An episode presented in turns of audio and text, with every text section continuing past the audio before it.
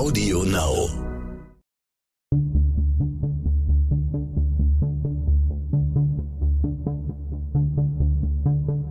Wie überführt man einen Mörder? Warum werden Menschen zu Tätern? Und welche Abgründe können in jedem von uns stecken? Im Sterncrime-Podcast Spurensuche erzählen Ermittler und Spezialisten über ihre spannendsten Fälle und die Herausforderungen ihres Berufes. Herzlich willkommen zum Expertentalk mit Dr. Klaas Buschmann. Er war früher als Rettungsassistent unterwegs und dann als Rechtsmediziner lange Jahre an der Berliner Charité. Heute ist er seit ganz kurzem, seit Februar, leitender Oberarzt am Institut für Rechtsmedizin in Schleswig-Holstein in Kiel. Täglich untersucht er Opfer von Gewaltverbrechen, manchmal sind das auch Suizide, natürliche Todesfälle oder auch medizinische Kunstfehler. Und bei RTL und RTL Plus, unseren Kollegen, rollt er in der Sendereihe Anwälte der Toten spektakuläre Verbrechen neu auf. Herzlich willkommen, Dr. Buschmann. Vielen Dank. Herr Buschmann, als Sie vor rund 15 Jahren mit Ihrer Doktorarbeit fertig waren, fragte Sie Ihr Betreuer, ein ehrwürdiger Anästhesieprofessor aus Hamburg, wie Ihre weiteren Pläne aussahen. Und Sie antworteten ihm, dass Sie dauerhaft in die Rechtsmedizin gehen wollten. Und Sie hatten das Gefühl, der wird jetzt ähm, nicht erfreut darüber sein, weil Rechtsmediziner gelten so ein bisschen als die Besserwisser, Nestbeschmutzer manchmal, weil sie auch Fehler von Kollegen untersuchen. Ähm, wie hat denn der Mentor von Ihnen reagiert? Also ich muss da ein bisschen zu ausholen. Ähm, ich habe mal Medizin studiert, weil ich, ich komme ja aus dem Rettungsdienst, haben Sie eben auch schon gesagt, ich habe Medizin studiert, weil ich mal Notarzt werden wollte, ein Anästhesist und ich habe mein Studium so ausgerichtet und habe entsprechend auch in der Anästhesie meine Doktorarbeit geschrieben, denn die Notärzte sind meistens Anästhesisten. Mhm. Es geht ja auf der Straße nicht darum, jetzt einen Blinddarm zu operieren oder einen Kopf äh, zu operieren, sondern da geht es um Atmung und Kreislauf und Schmerzen nehmen und das können die Anästhesisten am besten. Das wollte ich machen, habe deswegen anästhesiologisch auch meine Doktorarbeit geschrieben, promoviert und dann hat sich zum Ende des Studiums ergeben, dass ich eben nicht Rechtsmedizin, äh, nicht, nicht Anästhesie mache, sondern Rechtsmedizin, weil ich ein attraktives Angebot hatte von Michael Zockers, mit dem ich dann nach Berlin gegangen bin, mhm. was dann auch schon wieder fast 14 Jahre her ist. So, und dann habe ich gedacht, na ja, ähm, wie wird denn wohl das Professor Schulte am Esch, äh, die Hamburger werden den Namen noch kennen, wie wird er das wohl finden? Wenn jetzt sozusagen jemand, der Anästhesie machen möchte, jetzt sagt, oh, vielleicht doch nicht. Und der hat äh, ganz äh, weise reagiert, muss ich sagen, und hat einen ein, einen Satz zu mir gesagt, ähm, als ich das sozusagen rausgehauen hatte, dass ich jetzt doch in, an die Charité gehe und Rechtsmedizin mache. Er sagte zu mir, machen Sie das, das schärft den Blick. So, da habe ich erst mal gedacht, was meint der denn damit? Aber gut, er ist nicht sauer. Er ist nicht sauer. Das, das war erstmal die Das war erstmal die halbe Miete. Aber Sie haben noch nicht verstanden, was er meint. Ich habe nicht verstanden, was er meint. Ich habe das erst im Laufe der Jahre verstanden. Denn Rechtsmedizin schärft tatsächlich den Blick. Und zwar ähm, den Blick für die Vergänglichkeit des Lebens. Das klingt mhm. jetzt sehr, sehr poetisch oder dramatisch. Philosophisch fast. Philosophisch fast schon, mhm. ja. Aber es ist letztendlich so, äh, und das kriegen wir natürlich in der Rechtsmedizin tagtäglich vor Augen geführt, es kann jede Sekunde zu Ende sein. Nach diesem Talk, den wir hier führen, besteht eine realistische Möglichkeit, dass Sie oder ich auf die Straße treten und von einem Bus überfahren werden. Das kann passieren, ja. Und es ist sofort alles zu Ende. Ja? Und das bekommen wir natürlich tagtäglich serviert. Wir befassen uns ja nun nicht nur mit äh, gewaltsamen Todesfällen. Wir haben auch ein großes anderes breites mhm. Spektrum. Das hatten Sie eben kurz ja schon angesprochen. Aber ähm, das heißt jetzt nicht, dass man, äh, oder dass ich jetzt, ich kann ja nur für mich sprechen, dass ich jetzt jeden Tag so lebe, als wäre er der Letzte. Äh, dieses You Live Only Once oder so. Das, Aber Sie haben ein größeres Bewusstsein für ich das? Ich habe ein größeres Bewusstsein dafür und ich bin für kleinere Dinge ähm, auch häufig dankbarer. Mhm. Ja, ich habe immer dieses Beispiel, äh, vielleicht wacht jemand, der nicht Rechtsmedizin macht, am Montagmorgen mit einem Pickel auf der Nase auf und die Woche ist gelaufen. Das wird einem Rechtsmediziner eher nicht passieren. Mir zumindest nicht. Ne, denn wir haben also eine ganz andere Relation.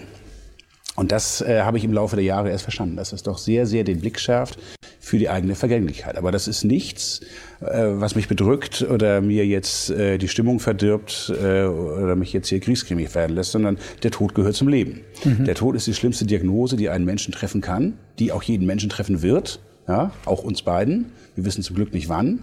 Aber ähm, man erlebt ja häufig medial oder in der Öffentlichkeit, dass das äh, eigentlich, dass man da nicht so gerne drüber spricht. Ja? Die Berichterstattung über Suizide zum Beispiel äh, findet ja im Prinzip nicht statt, es sei denn, es ist ein sehr medienwirksames Ereignis. Dann dürfen wir aber nicht vergessen, Suizidenten sind die größte Gruppe von Menschen weltweit, die durch Gewalt zu Tode kommen. Ja, es sind die Flüchtlinge, es sind nicht Kriegstote, es sind nicht Verkehrstote, es sind Suizidenten. Alleine in Deutschland etwa 10.000 pro Jahr. Das ist einer pro Stunde. Umgeben von 100.000 Suizidversuchen. Ja? Also eine große, große Volkskrankheit.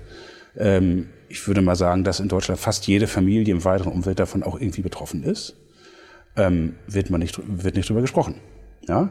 Und sowas sehen wir eben. Also wir sehen nicht nur, sag ich mal, äh, die, die schönen Seiten des Lebens, sondern wir sind auch häufig im sozialen, am und im sozialen Abgrund unterwegs. Und das schärft eben sehr stark den Blick, wie Professor Schuldenheim-Esch damals schon gesagt hat. Hat er recht gehabt.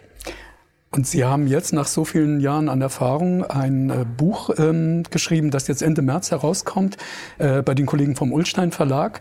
Und äh, der Titel ist äh, Wenn die Toten sprechen und haben da einige Fälle sich ähm, ausgesucht, äh, ausgewählt, an denen Sie exemplarisch äh, Sachen erzählen wollen und uns klar machen wollen. Und einer der Fälle, der mich besonders bewegt und berührt hat, als ich Ihr Buch gelesen habe, spielt in einer Berliner Nacht. Da hatten Sie schon einen Tötungsdelikt Delikt hinter sich. Also es war eine harte Nacht schon für sie gewesen. Ja. Und dann wurden sie zu einem anderen äh, Tötungsdelikt gerufen, äh, am anderen Ende der Stadt. Und die Infos, die sie bekamen, waren relativ spärlich, nämlich ein Mann hat eine Frau angezündet, das ganze Haus brennt. Und äh, es handelte sich um eine äh, Beziehungstat. Und wie viele dieser Taten hat auch diese eine lange und unheilvolle Geschichte. Wie sieht die in diesem Falle denn aus? Was war das denn für eine Beziehung? Also ich muss mal ein bisschen ausholen. Äh, das war tatsächlich eine relativ harte Nacht, muss man sagen. Äh, dass zwei Tötungsdelikte in einer Stadt in einer Nacht passieren, das ist in Deutschland tatsächlich außergewöhnlich. Mhm. Ja, also auch in der Stadt wie Berlin? Auch in der Stadt wie Berlin. Ja, also wir haben da so vielleicht 70 oder vielleicht 50 bis 70 bis 80 Tötungsdelikte pro Jahr. Wir würden nie von Mord oder Totschlag sprechen. Mhm. Das macht nachher der Richter. Das ist eine juristische Bewertung, die nehmen wir also nicht vorweg. Das können mhm. wir auch gar nicht. Ähm, aber zwei in einer Nacht, das ist schon, sagen wir mal, außergewöhnlich. Mhm. Und äh, der erste Fall, da war eine Messerstecherei, da ging es, nachher, wie sich herausstellte, um Streitereien im Drogenmilieu und äh, Geldschulden und so weiter. Und da waren wir also mit der Mordkommission zusammen so gegen zwei Uhr fertig oder zwei Uhr dreißig fertig und es war ein Samstag. Ich dachte schon gut, dann kannst du jetzt nach Hause fahren, noch mal zwei Stunden schlafen und dann wird man am Sonntag dann diese Obduktion machen müssen. Mhm. Das ist natürlich klar bei Tötungsdelikten oder bei Müssen Verdacht. Sie sofort, ja. Genau, nicht? Also man, man hört ja immer so scherzhaft von Kollegen, ach, bei euch gibt's ja keine Notfälle. Mhm. ist falsch. Ja, auch bei uns gibt's Notfälle. Das sind nämlich genau diese Sachen, wo die rechtsmedizinischen Obduktionsergebnisse die Ermittlungen äh, im Zweifel entscheidend voranbringen. Mhm. Und das war in diesem Fall also auch vollkommen klar, dass man auch da am Sonntagmorgen äh, diese Obduktion wird machen müssen. Und ich wollte mich also gerade in mein Auto setzen und gerade nach Hause fahren. Äh, da sagt dann ein Kollege der Mordkommission zu mir, wir haben noch einen Fall. Ich sage, oha, was ist denn? Ja, anderes Ende der Stadt, äh, Haus gebrannt, äh, Mann soll seine Frau angezündet haben. Und fahr doch da schon mal hin. Wir haben hier noch zu tun und guck doch mal, äh, ob das etwas ist für uns. Mhm. Das war natürlich ein riesen Ritterschlag für mich. Ich bin ja kein Polizist.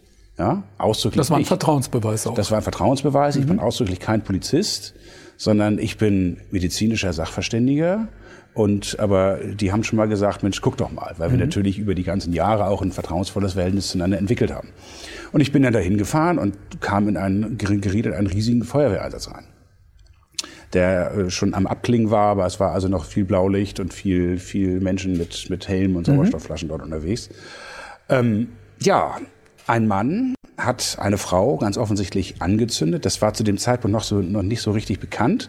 Es war eine Wohnung im, ich meine, im dritten OG ist es gewesen, äh, wo der Mann und die Frau sich aufgehalten haben. Das war ihre Wohnung. Er hat dort nicht gelebt. Er war, war woanders gemeldet. Und diese Beziehung ging offensichtlich schon sehr lange, also Jahre, und war aber sehr toxisch. Mhm. Ja, also er war so ein ganz kleiner, ich habe den nie gesehen, ähm, aber das ist mir berichtet worden, er war so ein kleiner, äh, auch nicht besonders hübscher Mann, der wohl ähm, schon mit seinem äußeren Erscheinungsbild ein Riesenproblem hatte, wenig Selbstbewusstsein hatte. Mhm. Und die Frau war also eine lebenslustige, ähm, angenehme Person, ganz offensichtlich, die auch viel Kontakte hatte zu allen möglichen Menschen. Und er fühlte sich immer im Hintertreffen. Und hat also dann angefangen, diese Frau, seine Partnerin, äh, mehr und mehr zu kontrollieren und einzuengen.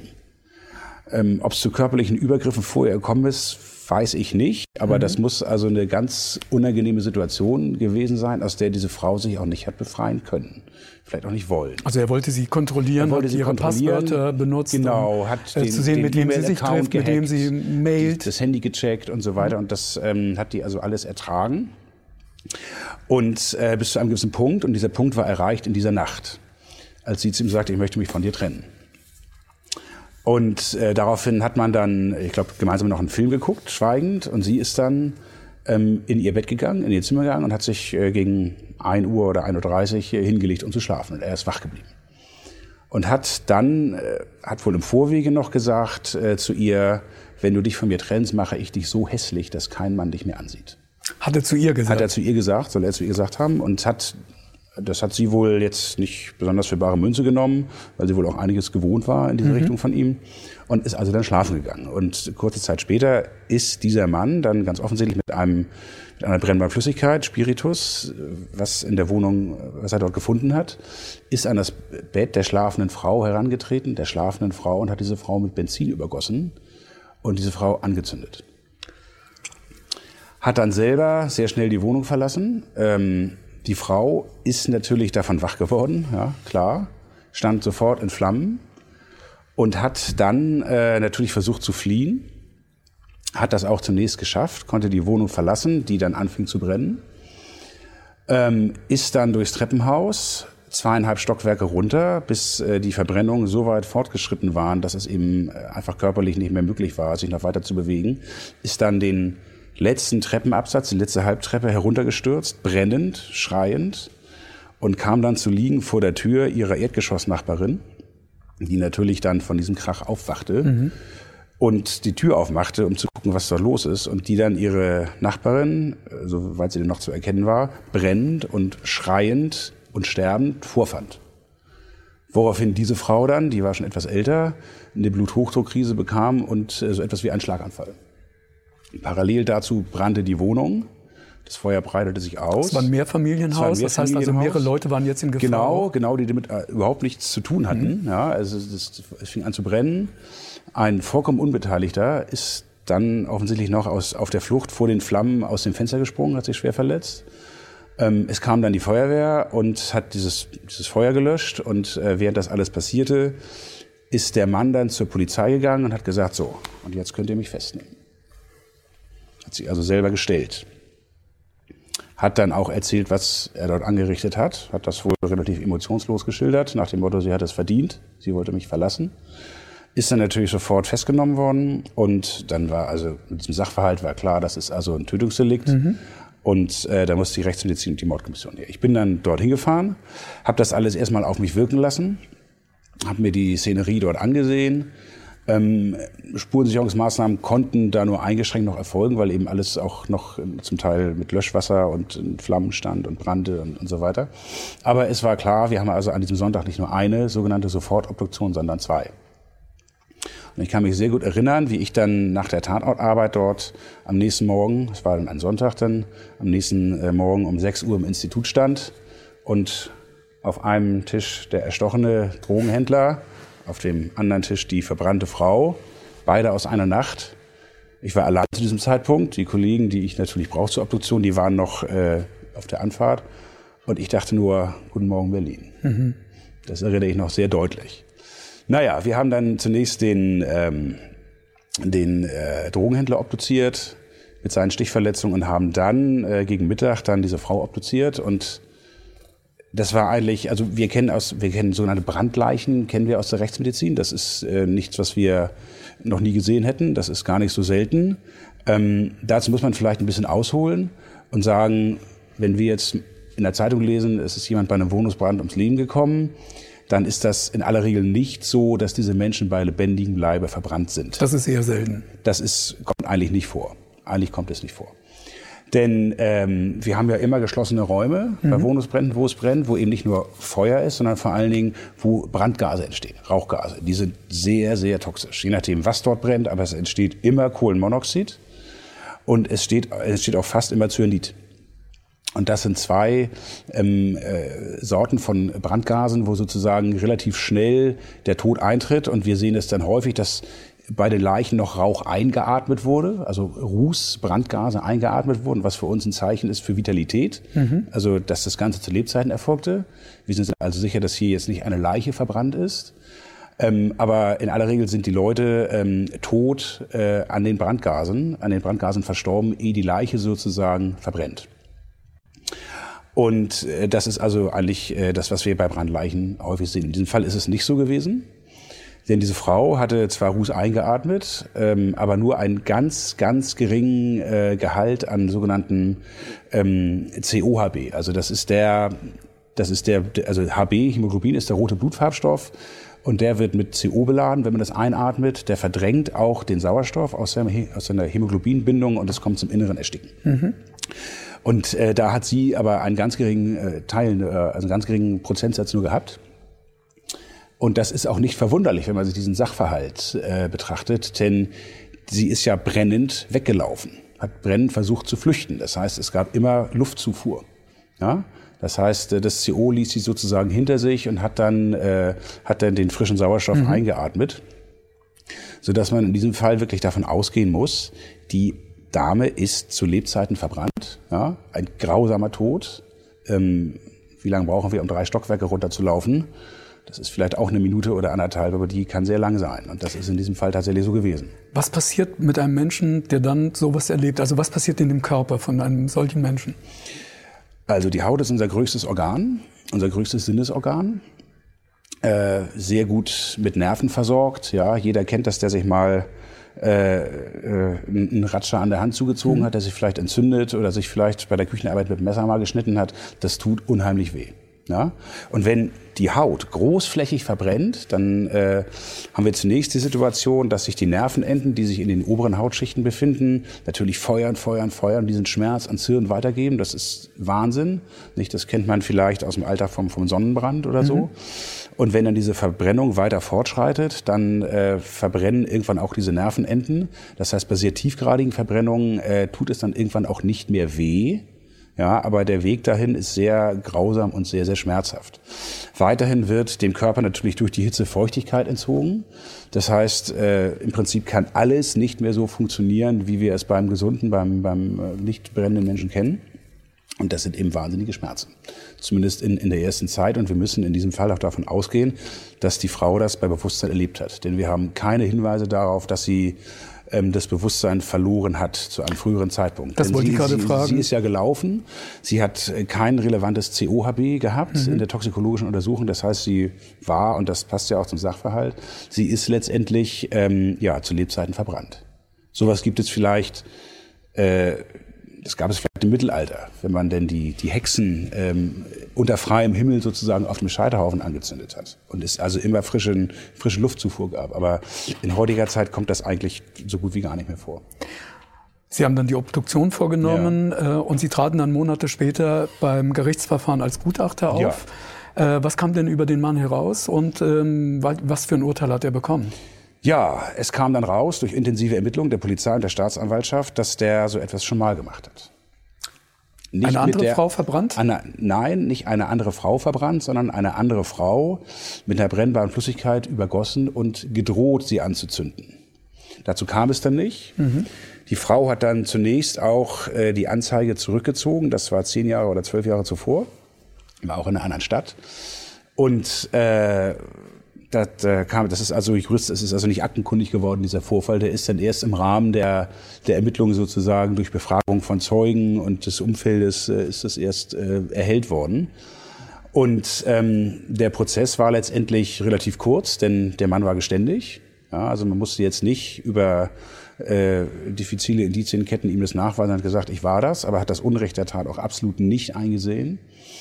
Hat sich äh, gegenüber einem Psychiater auch eingelassen, der letztendlich, wenn ich es richtig erinnere, auch keine verminderte Schuldfähigkeit äh, feststellen konnte im Sinne einer psychischen Erkrankung, mhm. also einer psychiatrischen Erkrankung. Die lag also nicht vor, sondern der wusste genau, was er tat.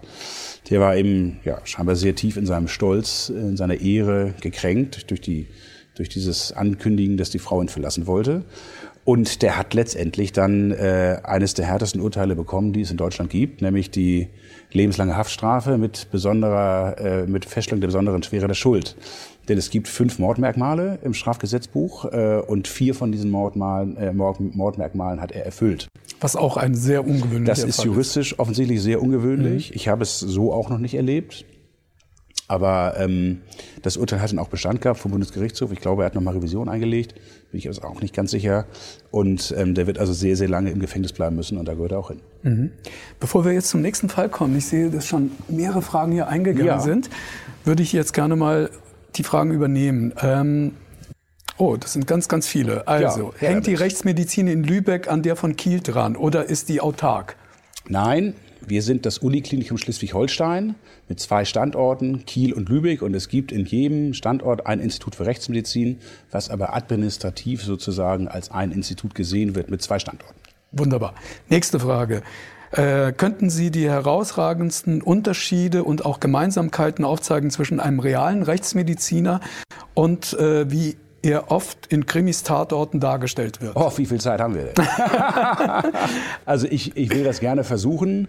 Ähm, eine Motivation für mich, dieses Buch auch zu schreiben, ähm, war, dass ich äh, in den Medien häufig ein rechtsmedizinisches Zerrbild auch feststelle. Ja? Also Rechtsmediziner können immer alles, klären äh, alles innerhalb von 45 Minuten oder meinetwegen 90 Minuten beim Tatort, ermitteln auch selber, äh, führen selber Festnahmen durch und Verhöre und so etwas. Das ist natürlich alles Quatsch ja, sondern ich hatte eben schon gesagt, wir sind medizinische Sachverständige. Wir bearbeiten einen kleinen Teil einer polizeilichen Ermittlung, ja, bei Tötungsdelikten oder auch bei versuchten Tötungsdelikten, wir haben noch viele andere äh, Bereiche, die wir bearbeiten. Aber wenn wir jetzt mal über die Tötungsdelikte sprechen, wir bearbeiten tatsächlich einen ganz klitzekleinen Teil nur, nämlich den Leichnam. Also wir führen natürlich keine Umfeldermittlungen durch, wir fragen keine Zeugen, ähm, natürlich werden uns häufig von der Polizei Sachverhalte vorgetragen, wo wir dann äh, gucken, passt das zur Leiche, also zu den Befunden an der Leiche, beziehungsweise passt das zu dem, was wir über den Tatverdächtigen wissen. Mhm. Ja, man denkt ja immer, Rechtsmediziner befassen sich nur mit Leichen. Das stimmt nicht, sondern befassen uns auch in relevantem Ausmaß mit Lebenden. Bei Tötungsdelikten zum Beispiel immer mit äh, sogenannten Beschuldigten. Ja, also man muss eben auch natürlich gucken, wenn es jetzt zu einer körperlichen Auseinandersetzung kam, mit Messern zum Beispiel, hat der Tatverdächtige Verletzungen, die zu einem Sachverhalt passen. Ja, oder hat er sie nicht? Also stimmt die Geschichte, die er erzählt. Ich habe noch nie von der körperlichen Untersuchung eines Rechtsmediziners in einem Krimi gehört. Ja, dabei ist das eine Säule unseres Fachs. Es kommt nicht vor. Ja? Ich sehe auch ganz häufig, ich meine, so viel Krimis gucke ich jetzt auch nicht. Ja, auch mein Tag hat nur 24 Stunden. Ähm, aber ich sehe also ganz häufig, dass äh, die Rechtsmediziner und auch die ermittelnden Kommissare die einzigen sind, die also keine Spurensicherungsanzüge tragen. Das ist natürlich Quatsch. Ja? Ähm, denn auch wir verlieren unsere Hautschuppchen und unsere Haare und hinterlassen Spuren. Ja? Und was auch nie dargestellt wird im Fernsehen, wir sind immer die Letzten, die an einen Tatort kommen. Wir sind also nie die Ersten, im Unterschied zum Rettungsdienst. Ja? Mhm. Das ist also ein ganz anderes Stresslevel. Wenn wir kommen, um unsere sachverständige Meinung abzugeben, wenn wir es denn können bereits vor Ort, ähm, Haben alle anderen schon ihre Arbeit? Genau, erledigt. dann sind wir sozusagen die Letzten. Also wir kommen nie in unklare Situationen hinein, fast nie jedenfalls. Und ähm, müssen häufig auch sehr lange warten. Ja? Denn natürlich, wenn ich eine Leichenschau mache, natürlich bewege ich die Leiche. Natürlich ziehe ich die Leiche aus. Es geht ja gar nicht anders. Ja? Und das kann ich natürlich erst machen, wenn die Spurensicherung abgeschlossen ist. Denn auch ich vernichte ja Spuren. Ich merke schon, Herr Dr. Buschmann, Sie schreiben das nächste Buch nur darüber. Wahrscheinlich.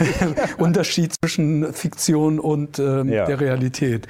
Ähm, da wir noch ganz viele Fragen ja. haben und ich würde ähm, die ungern nicht beantworten lassen von Ihnen, gehe ich mal sofort in die nächste. Mhm. Wie schätzen Sie die Problematik unentdeckter Tötungsdelikte aufgrund der Regelung zur Leichenschau in Deutschland ein? Das ist ein Riesenproblem. Ich würde mir wünschen, dass das auf gesetzlicher Ebene, auf Bundesebene geregelt wird. Wir haben momentan die Situation, dass wir 16 Bestattungsgesetze haben, mhm. die sich in verschiedenen Bereichen mal mehr, mal weniger unterscheiden. Es wäre schön, wenn das erstens bundeseinheitlich geregelt werden würde. Es wäre zum Zweiten schön, wenn man die Bereiche Todesfeststellung und Leichenschau trennen würde. Ne? Eine Todesfeststellung, also feststellen, dass ein Mensch tot ist, das muss jeder Arzt können egal, Augenarzt, Chirurg, Gynäkologe, ist egal, das muss jeder können. Jeder Student, der Medizin studiert, kommt auch bei uns vorbei und mhm. lernt das. Ähm, das kann man jedem zumuten, aber eine Leichenschau zu machen. Ähm, da sind häufig niedergelassene Kollegen, Hausärzte, sind häufig auch in einem Interessenskonflikt. Nicht? Denn zu einer guten Leichenschau gehört es, ähm, den Leichnam von Kopf bis Fuß zu untersuchen, ihn auszuziehen, in die Körperöffnungen zu gucken, auch das Umfeld sich anzusehen und so weiter. Und man stellt sich mal die Situation vor, eine alte, eine alte Dame verstirbt im Kreise ihrer Lieben, der Hausarzt wird angerufen und der Hausarzt zieht die Frau aus, guckt dann mit der Pinzette in die Augen, durchsucht noch vielleicht den Mülleimer, mhm. ähm, auf der Suche nach Tablettenblistern oder Abschiedsbriefen und ähnlichem mehr, das Ganze unter den Augen der Angehörigen, die aber zu ihm noch in die Praxis kommen sollen am nächsten Tag. Das wird der nicht machen der ist dann im riesen Interessenskonflikt. Das ist ein Stück weit auch gar nicht so vorwerfbar. Mhm. Ja? Also man müsste das trennen. Ähm, es wird auch in einigen Städten schon praktiziert, dass es spezielle Leichenschaudienste gibt, spezielle Leichenschauärzte. Ich denke, das ist ein Schritt in die richtige Richtung. Ja? Und vielleicht noch ein Satz dazu. Die äußere Leichenschau ist ein schlechtes diagnostisches Mittel. Ja, ist ja völlig klar, wenn man von außen alles sehen könnte, müsste es Leute wie uns überhaupt nicht geben. Ja, man sieht von außen aber nicht alles.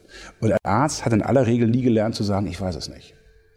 Ja, schon die Medizinstudenten sind Kann er erst, nicht? Warum nicht? Ja, weil die Medizinstudenten schon aufgrund der Fülle des Stoffs vom ersten Semester an drauf gedrillt sind, immer alles zu wissen. Dass sie nachts um zwei jede Multiple-Choice-Frage beantworten können. Und ein Arzt hat nie gelernt zu sagen, ich weiß es nicht. Eine Leichenschau ist aber eine Situation, wo man das tun muss, wenn man es nicht weiß. Ja, man sollte nichts bescheinigen, was man nicht erkennen mhm. kann. Ja, und es gibt so zwei, es gibt so zwei äh, äh, Verknüpfungen, die die Ärzte ganz, ganz häufig haben, die falsch sind, wenn es um die Leichenschau geht. Punkt eins: Unverletzte Leiche gleich natürlicher Tod. Das stimmt nicht. Ja, es gibt spurenarme Tötungsmethoden. Ähm, Vergiftung zum Beispiel sieht man von außen fast überhaupt nicht. Ja, und zum Zweiten denkt der Arzt ganz häufig, wenn ich einen nicht natürlichen Tod bescheinige, dann hat daran ja irgendjemand Schuld, im Zweifel ich selber, weil ich ihn vorher behandelt habe, den mhm. Patienten. Und das stimmt auch nicht. Also als, aus Selbstschutz macht er das dann? Das ist eine Erklärung, die ich zumindest habe. Ja, ähm, ich hatte eben schon gesagt, größte Gruppe von Patienten, die nicht natürlich versterben, sind Suizidenten. Da hat überhaupt kein anderer Schuld. Ja. Und natürlich, wenn ein Patient verstirbt nach einer Operation, an einer Komplikation dieser Operation, ist das ein nicht natürlicher Tod. Solange der Patient aber dafür aufgeklärt wurde und unterschrieben hat, trägt daran niemand die Schuld. Ja, also das sind so Verknüpfungen, die, aber das würde jetzt hier viel zu weit führen. Also die Problematik der äußeren Leichenschau ist eine riesige und ich würde mir wünschen, dass das auf politischer Ebene mal in, äh, in Angriff genommen wird. Gut, dann. Ich muss kürzer antworten. Ich, ich, ich, ich merke alles schon. fein, alles fein. Ähm, sehr spannende Frage. Benutzen Sie Informationen von Angehörigen oder von Zeugen, um die Todesursache etwas einzugrenzen? Selbstverständlich. Ähm, das benutzen aber nicht wir, denn ich hatte ja gesagt, schon gesagt, wir ermitteln nicht, sondern das Prozedere ist ja so, dass die Polizei diese Ermittlungen anstellt. Mhm. Da sind natürlich Hausärzte befragt, Angehörige befragt, Zeugen befragt, sich den Leichenauffindeort ansieht, äh, gibt es Abschiedsbriefe äh, und so weiter und so weiter. Und diese Informationen werden in, in einer Ermittlungsakte zusammengetragen und die liegt uns natürlich zum Zeitpunkt der Obduktion vor. Hier kommt eine Fachfrage. Ist ja. die Rechtsmedizin auch in das INFSI, European Network for Forensic Science Institutes der Polizeien, eingebunden. Also diesen Begriff höre ich zum ersten Mal, wüsste ich nicht. Okay. Heißt aber nichts. ähm, die Frage haben wir schon beantwortet. Äh, wie wichtig sind die Laboruntersuchungen für Sie? Die sind absolut wichtig. Ja. Ich will jetzt mal die Toxikologie zum Beispiel rausgreifen. Das, die Rechtsmedizin hat verschiedene Säulen. Eine ist eben die chemisch-toxikologische äh, Säule sozusagen, also die, die Giftchemie, mhm. ähm, sowohl bei Lebenden wie auch bei Verstorbenen. Und sprechen wir heute hier über Verstorbene, hatten schon COHB kurz mal angesprochen. Und ähm, Vergiftung, das hatte ich auch kurz eben schon gesagt, sieht man in aller Regel in der Obduktion durch eine sehr unspezifische Befunde. Mhm. Und natürlich müssen dann unsere Toxikologen ran und gucken, was sie danach nachweisen können. Und die äh, können also mit sehr differenzierten und diffizilen Methoden ähm, aus sehr kleinen Proben sehr, sehr viel ableiten, äh, bis hin zu Exhumierungen, wo man also aus, aus Erdreich um den Leichnam herum noch Medikamenten Wirkstoffe extrahieren kann. Das ist absolut essentiell für uns.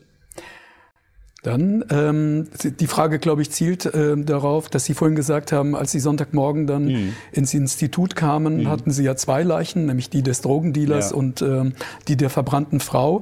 Und die Frage hier wäre, nach welchen Kriterien haben Sie entschieden, welche Leiche zuerst untersucht wird? Weil Sie sich ja für den Drogendealer entschieden haben. Das hat die, äh, das habe nicht ich entschieden, das hat die Polizei entschieden. Ich habe gefragt, welchen möchtet ihr zuerst? Und die waren eben in den Ermittlungen mit dem Drogendealer noch noch nicht so weit fortgeschritten. Da gab es noch ein, war noch die Frage, wer der Tatverdächtige mhm. ist. Ähm, bei der verbrannten Frau gab es ja nun den Mann, der sich gestellt hat. Von daher äh, schien der andere Fall dann dringender zu sein. Mhm. Dann eine nächste Frage. Was war das Schlimmste, was Sie schon auf dem Sektionstisch hatten? Wurde Ihnen noch nie übel? Also übel wurde mir noch nie. Wir arbeiten natürlich wie in jedem anderen Operationssaal auch klimatisiert. Ähm, das Schlimmste, was ich auf dem Sektionstisch hatte, das ist eine Frage, die mir und meinen Kollegen ständig gestellt wird. Ich kann das nicht beantworten. Denn ich müsste ja für mich erstmal dann definieren, was ist schlimm und was ist schlimmer. Mhm. Ich habe immer das Beispiel eines dreijährigen Kindes, was stirbt. Das ist schlimm. Aber ich habe auch schon Familienväter gehabt, die von der Arbeit nicht nach Hause kommen. Das ist genauso schlimm. Oder ist das schlimmer? Ich kann das nicht sagen. Also ich, äh, das, ich kann diese Differenzierung für mich tatsächlich nicht treffen. Dann nochmal eine Frage zu unserem ersten Fall. Hätte diese Frau eine Überlebenschance gehabt, wenn sie anders reagiert hätte? Also nicht rausgerannt Nein. wäre? Nein. Sie Absolut. hatte überhaupt keine Chance. Nein. Es also, hätte keine Rettung für sie geben nein, können. also wer mit Benzin getränkt wird und in Flammen steht, der hat innerhalb kürzester Zeit so massive äh, Brandverletzungen, dass ein Überleben eigentlich ausgeschlossen ist. Man kann sich da einer Faustregel bedienen. Ähm, das äh, kommt aus der schwerverbrannten Medizin, dass man sagt, wenn die Summe aus Lebensalter und höhergradig verbrannter Körperoberfläche größer ist als 100, äh, dann ist eigentlich ein Überleben nicht möglich. Mhm. Auch sehr schöne Frage. Sprechen Sie mit den Toten oder entwickeln Sie eine Art Bezug zu den Leichen? Nein, überhaupt nicht. Gar nicht? Gar nicht. Nein, absolut nicht. Ähm, wir sind Profis, wir sind distanziert. Ähm, das ist auch gut so, sonst können wir unsere Arbeit nicht tun. Mhm. Und wir haben auch so viel zu tun, dass wir uns äh, mit jedem einzelnen Fall auch emotional gar nicht beschäftigen können und auch gar nicht beschäftigen wollen. Also ich zumindest nicht. Ja, und das gelingt mir eigentlich sehr gut. Gut, dann würde ich sagen, hier machen wir mal ja. an der Stelle einen Break, gehen in den zweiten Fall. Ja. Auch aus, aus dem Buch, das Sie gerade geschrieben haben, der steht dafür, dass auch die Rechtsmedizin oder der Rechtsmediziner seine Grenzen hat. Genau, das war mir auch wichtig, das mal darzustellen. Äh, wir sind ja immer die Alleskönner, das hatte ich ja eben schon so vorhin gesagt, und das sind wir ausdrücklich nicht. Ja? Auch Rechtsmedizin hat Grenzen. Äh, das darf dann aber nicht für Frust sorgen, sondern das muss man professionell akzeptieren. So, das ist ein Fall gewesen. Äh, das ging es auch wieder um Streitereien im Drogenmilieu. Das ist also nicht so selten. Ich hatte ja schon gesagt, wir bewegen uns häufig auch am unteren Ende der gesellschaftlichen Skala. Nicht immer, aber äh, doch gelegentlich. Und äh, da ist es tatsächlich dann so gewesen, dass äh, zwei äh, auch Drogenhändler mit einem Dritten, der auch Drogen verkauft hatte, wohl gewisse finanzielle äh, Themen hatten, die sie mhm. mit ihm besprechen wollten und äh, dann diesen Drogenhändler zu sich bestellt haben oder zu einem bestimmten Platz bestellt haben und gesagt haben, so, setz dich mal zu uns ins Auto, ähm, wir fahren mal eine Runde und besprechen mal, wie du eigentlich von deinen Schulden bei uns runterkommst. Und haben den dann, äh, das wird nachher noch wichtig, äh, in den, äh, hinten ins Auto gesetzt, ähm, hinten links. Ja, und sind dann also losgefahren, sind in den Wald gefahren, wo der äh, Eingeladene dann schon dachte, na, was wird denn das hier? Und man hat dann ihm mitten im Wald äh, ein Messer in die Leiste gestochen. Ein Messer gezogen und ihm in die Leiste gestochen. Woraufhin äh, der natürlich Schmerzen verspürte, einen riesen Blutverlust erlitten hat. In der Leiste läuft eine kleinfingerdicke Schlagader, mhm. die Leistenschlagader. Man hat ihn aus dem Auto geworfen und ist weggefahren. Das war jetzt aber nicht so mitten im Wald, wie die Täter das offensichtlich dachten, sondern äh, das ist, äh, hat sich abgespielt in der Nähe einer Kleingartenkolonie. Und jemand, der dort eine, ein Kleingartenhäuschen hatte, hat das bemerkt, hat gleich versucht, auch erste Hilfe zu leisten und hat dann sofort die Feuerwehr verständigt und so weiter. Aber als dann äh, sozusagen die Rettungskräfte da waren, war der, war der junge Mann tot, 20 Jahre alt. Also verblutet aus einem einzigen Stich in der Leiste. Und äh, man hat mich dann dort angerufen, ich bin dann dort hingefahren. Ich erinnere, dass das war im Hochsommer, es war brüllend heiß, aus dem moorig, sumpfig, überall voller Mücken. Also da war ich über den Spurensicherungsanzug ganz froh, den wir dann tatsächlich ja auch tragen. Mhm.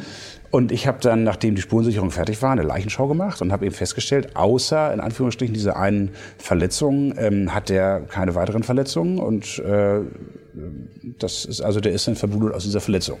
Das klingt erstmal relativ banal. Äh, die Polizei hat dann Ermittlungen aufgenommen, natürlich nach den beiden Fahrern in diesem Fluchtauto. Das ist dann auch noch gesehen worden von Zeugen. Und wir haben dann äh, in der Nacht noch oder am, am nächsten Morgen dann die Obduktion durchgeführt und haben eben gesehen, der hatte eine Stichverletzung in der Leiste, wo wir einen sogenannten Schwalbenschwanz festgestellt haben. Mhm. Das ist immer so, wenn es bei Stichverletzungen so einen, einen, kleinen Hautauszieher gibt, der aussieht wie so ein Schwalbenschwanz. Das ist für uns immer ein Hinweis auf Dynamik. Also das Messer wurde in der Wunde bewegt, das Messer war fixiert und die Wunde, ergo der Mensch, hat sich bewegt oder beides hat sich bewegt. Und äh, die, der Stichkanal war relativ tief, mehrere Zentimeter, und hat also die Leistenschlagader und die Leistenvene gemeinsam durchtrennt. Und daraus ist dieser vorbestimmt gesunde junge Mann verblutet. Das ist rechtsmedizinisch eigentlich das, was man dazu sagen kann. Was sich dann anschloss, äh, war aber sehr interessant. Man hat dann äh, nach einigen Tagen diese beiden äh, jungen Männer festgenommen. Die haben sich auch eingelassen und haben gesagt, das war alles ganz anders. Das war alles ganz anders. Wir haben also mit ihm äh, über seine Drogenschulden gesprochen, äh, wollten ihm schon Angst einjagen, hatten dann auch zufällig ein Messer dabei und haben dem Messer, haben ihm das Messer sozusagen äh, vorgehalten, ja, um ihm Angst zu machen, damit er also seine Schulden bezahlt. Und dann sind wir im Wald über einen kleinen Huckel gefahren und dann ist das Messer abgerutscht. Und dann haben wir Panik bekommen, haben ihn aus dem Auto geschmissen und sind schnell weggefahren. Warum haben die das gesagt? Äh, das ist eine Situation, das kennen wir aus der Rechtsmedizin, das ist gar nicht so selten. Ähm, die Rechtsprechung und die, auch das polizeiliche Vorgehen ist in aller Regel so, wir haben drei Körperhöhlen, Brust, Bauch, Kopf. Und wenn Sie durch eine Verletzung eine solche Körperhöhle eröffnen, durch eine Verletzung, die Sie also mutwillig jemandem anders zufügen, und Sie müssen damit vor Gericht, dann sind Sie in aller Regel dran mit einem Tötungsvorsatz. Mhm. Das heißt, wir sprechen über Mord oder Totschlag, was dann angeklagt und wahrscheinlich auch verurteilt wird. Wenn Sie aber keine Körperhöhle eröffnen, das heißt, Sie stechen oder schießen in die Extremitäten, Arme, Beine oder eben auch die Leiste, was ja nicht die Bauchhöhle ist, und der Patient verstirbt trotzdem, dann resultiert in aller Regel eine Anklage wegen Körperverletzung mit Todesfolge. Mit einem entsprechend geringeren Strafrahmen. Und äh, wir haben solche Fälle nicht so selten gesehen, wo eben Menschen aus Stichverletzungen in die Leisten beispielsweise ähm, tatsächlich verbluten und dann das häufig als Unfallgeschehen dargestellt wird. Das, das heißt also, die, der, die Täter die Täter wissen ganz genau, was sie tun, also das damit ist meine sie dann strafrechtlich das anders behandelt werden. Meine Überzeugung, dass das und genau gerade so aus dem Drogenmilieu ist das ja wahrscheinlich. Genau, ja. ich habe äh, da auch mal recherchiert, da äh, haben wir auch schon ein bisschen was publiziert. Äh, es gibt von einer Demo in Bonn aus dem Jahr 2012 gibt es Videoaufnahmen wie ein Demonstrationsteilnehmer, scheinbar ein Salafist, äh, ganz gezielt auf Polizisten äh, losgeht mit einem Messer und den Polizisten ganz gezielt in die Leisten sticht. Ja? Das sind eindrucksvolle Videoaufnahmen. Die sind, ist auch jetzt nicht geheim. Das war auf dem WDR gelaufen und so. Die Polizisten sind schwer verletzt worden. Und wenn man dieses Video sieht, dann sieht man genau, dass das tut er mit großer Absicht. Ja? Und das tut er nicht, weil die vielleicht äh, Schutzwesten tragen, mhm. wo man nicht mit dem Messer durchkommt, sondern das ist, es ist sonnenklar, dass der also mit, mit großer Absicht in die Leisten sticht. Das will ich jetzt exemplarisch nur mal, nur mal darstellen. Und äh, da bin ich der Meinung, äh, da müsste sich die Rechtsprechung ändern. Denn das kann ich aus der Notmedizin auch sagen. Die Leiste ist eine Lokalisation, da kommen Sie sozusagen, da werden Sie mit dem Druckverband nichts. Ja, sondern da hilft nur Kompression, Kompression, Kompression. Da muss sich im Idealfall wirklich jemand raufknien äh, mit seinem ganzen Körpergewicht und darf im Prinzip erst im gefäßchirurgischen Operationssaal wieder absteigen, wenn der Patient eine Überlebenschance haben soll. Nicht? Aber es wird eben nicht als Körperverletzung, es wird eben nicht als Mord oder Totschlag angeklagt oder verurteilt. In aller Regel jedenfalls nicht. Aber die Menschen sind tot. Wie ging dann dieser Fall weiter? Weil ähm, Sie ja. hatten ja etwas festgestellt, die haben was anderes behauptet. Genau. Und es resultierte in der Verurteilung zu einer relativ geringen Freiheitsstrafe. Ich glaube so um die drei Jahre. Körperverletzung mhm. mit Todesfolge weil eben äh, das Gegenteil von dem, was die behauptet haben, durch rechtsmedizinische Befunde nicht zu beweisen war. Und das äh, ist das, was ich mit Grenzen der Rechtsmedizin tatsächlich auch nochmal hier ganz deutlich machen möchte. Ähm, wir können auch nicht alles bis ins Letzte aufklären. Wir sind bei den Taten ja auch nicht dabei. Ähm, Rechtsmedizin hat Grenzen. Das müssen wir ertragen, das müssen wir aushalten. Und das ist eben manchmal auch unbefriedigend. Waren Sie damals vor Gericht auch dabei? Ja, waren ja. Sie da? Sie waren als ja, Gutachter. Wie geht man da? Sie sagen, das muss man ertragen, das muss man mhm. ähm, hinnehmen. Aber ich kann mir vorstellen, dass es ein wahnsinniger frustrierender Moment für Sie ist. Sie wissen eigentlich, dass es anders war. Und das weiß ich ja auch nicht. Ich gehe davon oder aus. Sie gehen davon aus, aber Sie haben gute, aus. sagen wir mal, gute Belege dafür. Mhm. Ich gehe davon aus, ähm, kann es nicht beweisen, aber das ist nun mal das Rechtssystem, in dem wir leben. Und das ist auch gut so, dass wir dieses Rechtssystem haben. Und auch dieses Rechtssystem hat Grenzen. Und wir sind eben ein, klein, ein kleiner Teil in dieser Maschinerie. Ähm, das muss man akzeptieren. Das hält mich nachts nicht wach. Aber ähm, mich würde eben freuen, wenn diese Fälle, und die sind jetzt, das sind jetzt keine Kolibris, das sind jetzt keine Einzelfälle, ähm, die also nur sporadisch vorkommen, äh, wenn das juristisch äh, über die Zeit auch gesehen würde und anders bewertet würde. Das kann man, kann man vielleicht einen Vergleich ziehen mit Tritten gegen den Kopf. Da hat sich die Rechtsprechung auch geändert. Ja, äh, das wurde früher letztendlich auch eher so ein bisschen als im Rahmen der Schlägerei kann das mal passieren, abgetan als eine mhm. Körperverletzung. Aber mittlerweile ist eigentlich juristischer Konsens, das Tritte gegen den Kopf ähm, auch in Tötungsabsicht erfolgen. Mhm. Ich würde sagen, dann gehen wir noch mal hier ja. in den Chat, weil noch mehr Fragen hier eingegangen sind. Ja. Ähm, gibt es einen Fall, der Sie heute immer noch beschäftigt, der Sie nicht loslässt? Also, ich habe ja nun lange Rettungsdienst gemacht, das hatten Sie ja gesagt, über zehn Jahre und jetzt auch schon sehr lange auch Rechtsmedizin. Und die Dinge, die mich begleiten, die ich auch nie wieder erleben möchte. Das muss ich auch deutlich sagen. Das ist eine Handvoll Geschichten, die kommen alle aus der, aus dem, äh, aus der Notfallmedizin, alle aus dem, aus dem ähm, Rettungsdienst. Denn das ist eine Sache, mit Menschen zu arbeiten, die sterben, mhm. die einem vor den Augen sterben, in den Armen sterben, vor den Augen verbrennen und so weiter. Und eine ganz andere Sache, mit Menschen zu arbeiten, die bereits gestorben sind. Ja, also es gibt natürlich auch in der Rechtsmedizin belastende Situationen. Ich werfe jetzt mal ein Stichwort ein, das ist der Breitscheidplatz, das Attentat mhm, am Breitscheidplatz, das Attentat, ja. wo ich mit äh, Kollegen auch vor Ort gewesen bin. Ähm, das sind natürlich, das sticht natürlich heraus. Ja, da kann ich jetzt nicht drüber reden, das ist ein laufendes Verfahren, äh, das verstehen Sie bitte. Aber äh, also schreckliche Dinge, äh, die, die ich nie wieder erleben möchte, kommen in aller Regel aus dem Rettungsdienst. Denn das darf man ja auch nicht vergessen. Bei uns hat ist ja keine soziale Struktur. Ja, also wir sehen ja in aller Regel nicht Angehörige.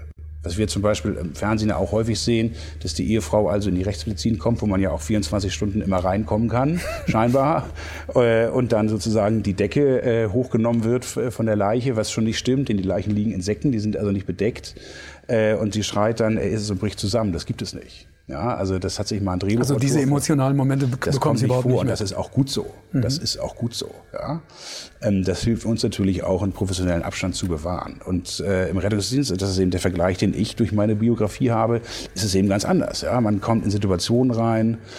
Man muss vielleicht sogar eine Todesnachricht überbringen, äh, wenn eine Reanimation erfolglos geblieben ist. Ähm, man sieht Angehörige äh, und das ist also viel belastender.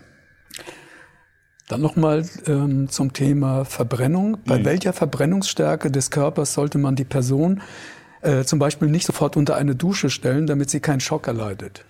Also, äh, das hängt von der Wassertemperatur ab. Ja, ähm, das ist ja ein beliebtes Hausmittel, dass man mhm. also mit, mit kaltem Wasser erstmal kühlt. Weil das ist falsch? Nein, das ist äh, nicht falsch. Das kann man bei einem verbrannten Finger oder bei einer verbrannten Hand gerne machen. Aber wenn man jemanden, der großflächig verbrannt ist, unter eine kalte Dusche stellt, was passiert? Die Haut ist ja äh, auch ein großes, ein wichtiges Organ zur Wärmeregulation. Ja, und äh, die ganze Wärme geht aus dem Körper raus, wenn die Haut kaputt ist, wenn sie zum Beispiel verbrannt ist. Und dieser Patient unterkühlen. Also das hängt letztendlich von der Wassertemperatur ab und eine Kühlung in Anführungsstrichen mit handwarmem Wasser das ist eigentlich, da macht man als Laie eigentlich erstmal nichts falsch. Mhm.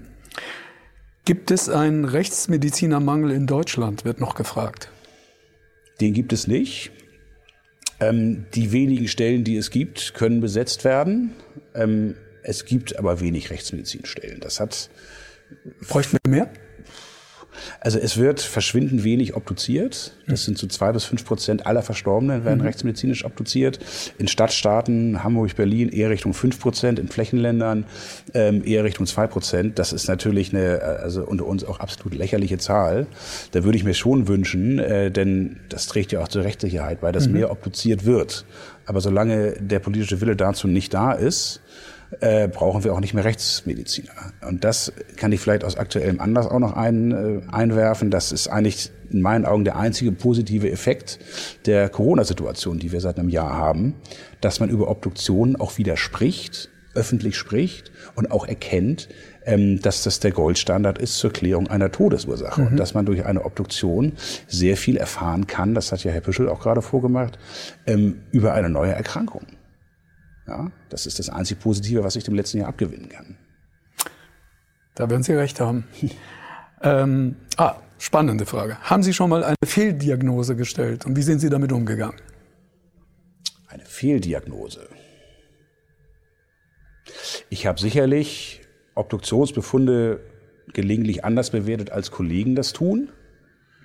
Dass das jetzt eine Fehldiagnose ist, weiß ich nicht, denn wir sind, das ist ja auch vielleicht. War das aber Institut? Also zwei Rechtsmediziner schauen sich etwas an genau, oder war das, das, vor Gericht, nein, wo nein, Sie äh, sozusagen also, das Gegengutachten nein, nein, gemacht das haben? Ist, das ist tatsächlich, äh, ist ja auch Gesetzeslage, dass eine Obduktion mit zwei Rechts oder mit zwei Ärzten gemacht wird, wovon einer Facharzt ist für Rechtsmedizin.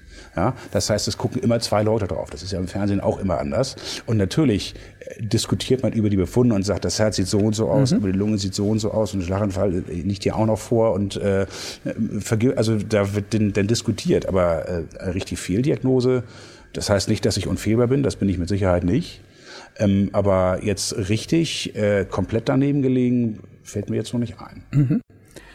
Ähm, Moment. Gibt es Tötungsarten, die rechtsmedizinisch nur extrem schwer oder sogar nicht sicher festgestellt werden können, zum Beispiel bestimmte Vergiftung?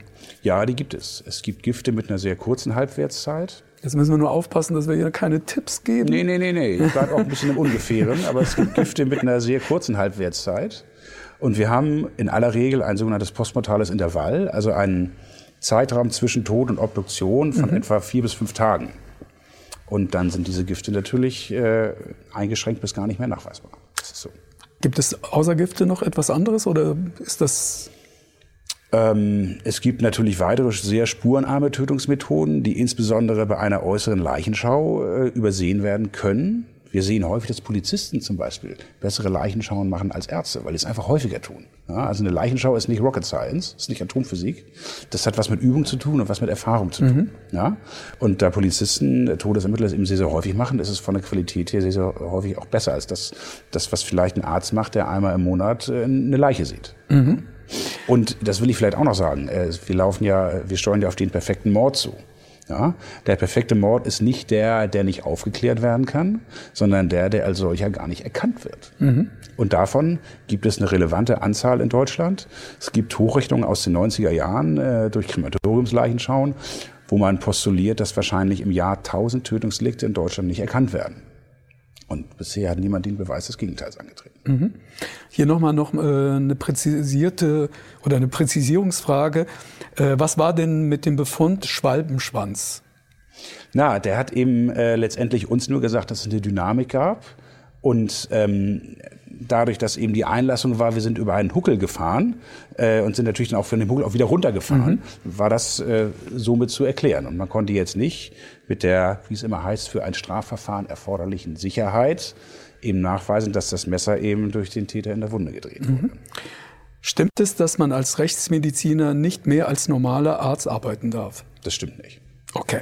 Haben wir dann schon mal sofort weg. Ja. Ähm, werden die Leichen immer direkt nach der Obduktion zur Beerdigung freigegeben oder verbleiben sie länger in der Gerichtsmedizin, und um gegebenenfalls später noch Proben zu nehmen oder Nachuntersuchungen durchzuführen? Nein, also in den sogenannten Obduktionsanordnungen des Gerichts, manchmal auch der Staatsanwaltschaft, steht eigentlich immer schon drin, mit Abschluss der Obduktion ist die Leiche freigegeben und kann bestattet werden. Mhm. Wir nehmen aber in der Obduktion oder während der Obduktion, nach der Obduktion natürlich immer noch kleine Gewebeproben, jedenfalls bei Leichen, die nicht fäulnisverändert sind. Bei fäulnisveränderten Leichen macht das keinen Sinn mehr, ähm, um die natürlich unter Mikroskop gegebenenfalls nochmal untersuchen zu können. Aber eine Leiche, das ist vielleicht auch nochmal wichtig für die, für die Zuschauer hier, ähm, eine Leiche sieht einen nach einer Obduktion nicht schlimmer aus als vorher. Mhm. Ja, das ist, glaube ich, ganz wichtig. Es gibt eine Naht, ähm, die kann man äh, durch Kleidung kaschieren und äh, das ist also sozusagen ist ein kosmetisch gutes Ergebnis.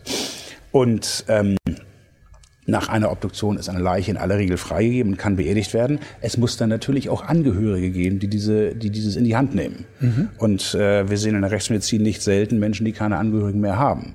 Und bis dann sozusagen die, die äh, formalen Mühlen malen und diese Leiche dann ordnungsbehördlich bestattet wird, das kann schon mal auch dauern. Mhm. Weitere spannende Frage. Gibt es eine historische Person, die Sie als Rechtsmediziner gern untersucht hätten? Oh, das ist eine spannende Frage. Das ist eine spannende Frage. Fällt mir jetzt so keine ein, müsste ich mal ein bisschen in mich gehen. Gibt es bestimmt. Wir haben ja noch ein bisschen Zeit. Ja, Zum Ende ich frage ich Sie noch dann mal. nochmal. Ja. Ist es realitätsnah, dass wenn der Rechtsmediziner bei einer zum Beispiel stark verwesten Leiche nicht mehr weiterkommt, äh, forensische Anthropologen hinzuzieht? Oder ist es eher eine Erfindung wieder von Kriminalromanautoren oder eher Usus in anderen Ländern? Nein, es gibt natürlich forensische Anthropologen, noch wenige, äh, also noch weniger als Rechtsmediziner, aber ein paar gibt es. Ähm, die befassen sich aber mit Knochen. Und solange sozusagen eine Leiche noch mit Weichgewebe, äh, noch Weichgewebe da ist, da ist erstmal der Rechtsmediziner im Boot. Ähm, wir haben es aber auch nicht selten zu tun mit Knochenfunden, also auf Baustellen. Berlin war das sehr häufig, weil eben das im Zweiten Weltkrieg da zum Ende sehr, sehr viele äh, Tote auch gar nicht beerdigt wurden und bis heute also äh, Leiche oder Leichenteile oder Knochen gefunden wurden. Ähm, das ist durchaus eine Fragestellung, wo auch mal ein forensischer Anthropologe sich zu äußert. Ist es menschlich, ist es tierisch? Gut, das können wir dann auch noch. Aber dann äh, zur Frage, sind hier Verletzungen oder, oder, oder, oder. Nachfrage nochmal hier auch, äh, was sind die zeitlich am aufwendigsten ähm, obduzierende Todesfälle? Oder laufen alle Obduktionen nach dem gleichen Schema ab? Prinzipiell laufen alle Obduktionen erstmal gleich ab, wobei wir natürlich fallbezogen unsere Sektionstechnik anpassen. Also die aufwendigsten Fälle, die ich so erinnere, das sind zum einen Tötungsdelikte mit vielen Messerstichen oder vielen Schüssen, wo man natürlich versuchen muss, jeden einzelnen Stichkanal, Schusskanal nachzuvollziehen. Das ist sehr aufwendig. Und was auch zum Teil sehr aufwendig ist, sind die sogenannten Kunstfehlervorwürfe. Das heißt, wenn man also Leichen vor sich hat, die vielfach voroperiert sind, wo die Anatomie eine andere ist, wo man sich erstmal orientieren muss, wo Verwachsungen vielleicht vorliegen, wo Operationen stattgefunden haben, äh, Bypässe, irgendwelche Darmverlagerungen und was weiß ich nicht alles. Das ist dann schon zum Teil sehr aufwendig. Das ist so. Dann konnten Sie bei einem Leichnam mal keine Todesursache feststellen. Ständig. Ständig. Ja, das ist aber auch nicht ehrenrührig, denn in der Rechtsmedizin ist es nicht nur wichtig, was wir sehen, es ist genauso wichtig, was wir nicht sehen. Und also das heißt, positive Funde sind genauso wichtig wie negative Funde. Und wir haben es in der Rechtsmedizin auch relativ häufig zu tun mit fäulnisverändernden Leichen, wo man von außen eigentlich überhaupt nichts mehr sagen kann, je nachdem, wie weit die Fäulnis fortgeschritten ist und ähm, von innen häufig auch gar nicht mehr. Darum geht es aber nicht. Denn wir arbeiten ja für den Staatsanwalt und der Staatsanwalt, den interessiert erst in zweiter Linie, was die medizinische Todesursache war. In erster Linie interessiert ihn, ob jemand nachgeholfen hat. Das heißt, ob Hinweise auf ein Fremdverschulden vorliegen. Und das können wir auch bei hochgradig fäulnisveränderten Leichen in aller Regel noch ausschließen, dass eine grobe mechanische Gewalteinwirkung stattgefunden hat. Also nicht erstochen, nicht erschossen, nicht erschlagen, nicht erwürgt. Das geht eigentlich immer noch relativ gut und die Toxikologen klären dann mit ihren Methoden, dass keine äh, ähm, Vergiftung vorgelegen hat. Aber dass wir zum Beispiel sagen, die Todesursache ist nach der, auch nach der Obduktion mit bloßem Auge nicht zu klären. Ähm, das ist nicht selten. Wir haben aber gerade bei Elternleuten häufig, dass wir trotz Fäulnishinweise haben auf vorbestehende Erkrankungen, Gefäßverkalkungen zum Beispiel, ja. Kalb, also Stein, das vergeht ja nicht. Wenn man eben verkalkte Gefäße noch findet, dann sagt man, der, der hat die gehabt zu Lebzeiten. Das kann den Tod zwanglos erklären, wie die Formulierung immer ist, aber nicht unbedingt zum gegebenen Zeitpunkt. Und wenn man nichts anderes hat und die Toxikologie negativ ist, dann ähm, reicht dem Staatsanwalt sozusagen, dass man sagt, wir haben keine Hinweise auf ein Fremdverschulden. Also wir haben noch ganz, ganz viele Fragen. Ja. Ich versuche so viel wie möglich noch ich versuche reinzuspielen. auch so kurz wie möglich zu Äh, antworten. ähm, Habe ich das richtig verstanden? Fragt jemand, dass Sie auch beteiligte Lebende untersuchen. Haben Sie ein Beispiel? Naja, also äh, nehmen wir mal eine Messerstecherei. Ähm, es gibt einen Toten und der Tatverdächtige sagt, ähm, ich habe mich nur gewehrt mit einem beherzten Stich, weil ich selber mir das Küchenmesser vom, vom Tisch gegriffen habe und der andere hat mich vorher angegriffen. Dann wird man diesen Tatverdächtigen angucken zur Frage, hat er Abwehrverletzung? Ja, es gibt passive und aktive Abwehrverletzungen. Wenn ich jetzt auf Sie losgehe, ja, und Sie mit dem Messer oder mit der Faust attackiere, dann werden Sie und jeder andere auch reflexhaft den Arm vors Gesicht halten. Das heißt, hier werden Verletzungen resultieren, die sogenannte ulnare Parierverletzung, weil die Ulna die Elle ist auf Latein. Ähm, das heißt, mit dem Messer wären dann hier Verletzungen zu sehen. Oder wenn jemand äh, in Todesangst in die Klinge greift, um einen messerbewehrten Angreifer abzuwehren, dann werden hier Verletzungen resultieren. Ja, zwischen den Fingern im Bereich des Handtellers. Und ähm, wenn jetzt ein Tatverdächtiger eine äh, solche Verletzung hätte, dann muss man, würde man rechtsmedizinisch sagen, das passt zu dem, was er erzählt. Gut. Ähm, kann eine Obduktion auch gegen den Willen der Angehörigen durchgeführt werden, zum Beispiel ja. wenn es aus religiösen Gründen nicht gewünscht wird. Genau, ja, das ist möglich. Ähm, sobald der Staatsanwalt sozusagen die Leiche beschlagnahmt hat, ähm, ist auch er, äh, also haben die Angehörigen kein Mitspracherecht mehr. Das ist auch gut so. Sonst könnte ich ja meine Frau umbringen und sagen, ich möchte aber nicht, dass sie obduziert wird. Mhm. Ja, also das funktioniert nicht. Es gibt andere Obduktionsarten, bei den Pathologen beispielsweise, wo die Angehörigen zustimmen müssen oder zumindest äh, äh, nicht widersprechen dürfen. Ähm, oder also das steht im Krankenhausbehandlungsvertrag meistens, da geht es dann um Menschen aus dem Krankenhaus, die, die dort verstorben sind. Aber sobald eine rechtsmedizinische Obduktion angeordnet ist, äh, haben die Angehörigen kein Mitspracherecht mehr. Jetzt müssen Sie noch mal genau nachdenken, welche historische Personen hätten Sie gerne obduziert? Oh, Jetzt habe ich so viel geredet, dass ich dazu gar nicht gekommen bin. Ich bin ja ein Mann, ich kann ja nur eine Sache zur Zeit. ähm, ja, wenn ich jetzt mal ganz schnell aus der Hüfte schießen müsste. Ich glaube, Napoleon wurde gut, wurde schon untersucht. Mhm. Wurde ja vergiftet sogar. Mhm. Ach, vielleicht Jesus Christus. Jesus Christus? Ja. Da steigen Sie ganz oben ein, ne? Ja, das würde mich interessieren, wie da die Befunde gewesen sind. Noch aus dem Chat die letzte Frage, weil ja. sie passt auch ganz gut dazu, auch historische Person. Hätten Sie vielleicht Uwe Barschel gerne nachobduziert? Hätte, hätte, Fahrradkette ist nicht meine Generation, ist aber sicherlich rechtsmedizinisch äh, einer der spannendsten Fälle. Herausfordernd. Ja, natürlich. Also ja. Wunderbar. Wir sind am Ende. Vielen, vielen Dank. Äh, vielen, vielen Dank auch an die Zuschauer. Wirklich tolle Fragen, ganz, ganz viele Fragen. Ich habe fast alle geschafft, nicht alle, aber fast alle. Äh, und vielen, vielen Dank, dass Sie toll geantwortet vielen haben. Vielen Dank. Danke. Vielen Dank, hat Spaß gemacht. Danke.